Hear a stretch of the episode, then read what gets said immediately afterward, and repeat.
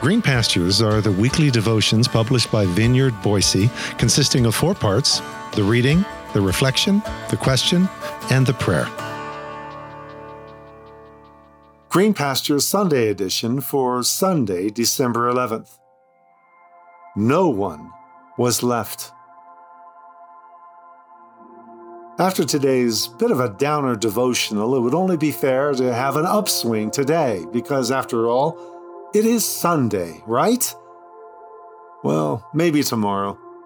In fact, most definitely tomorrow, for I hear Mother Mary's Magnificat over the horizon.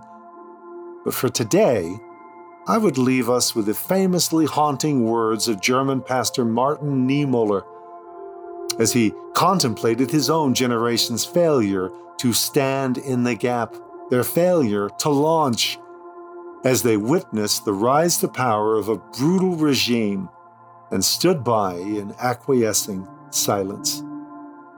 And I'm really not meaning this as a political call out of either the right or the left side of my mouth.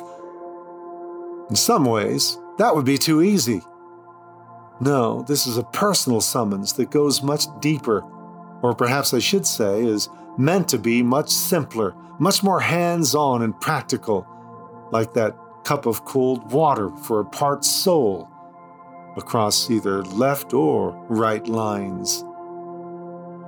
May his words, that be Martin Niemöller, provide just a bit more holy haunting for us priming us for whatever practical summons we may hear in the moments of this day, this hour, this time.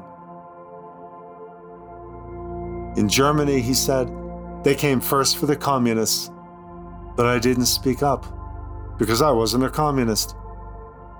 Then they came for the Jews, but I didn't speak up because I wasn't a Jew.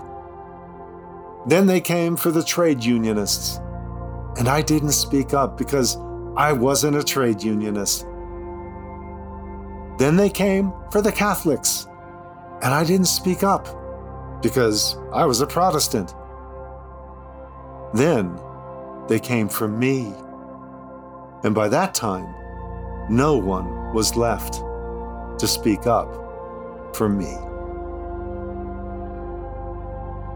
Lord, from still small voice to the loud blast of the trumpet from one lone bush burning in the distance to an entire mountain convulsing as the divine presence touches down. Whether with subtle nudge or with sledgehammer impact, let me be attuned to your summons. Let me turn to see the voice speaking with me on this Lord's Day.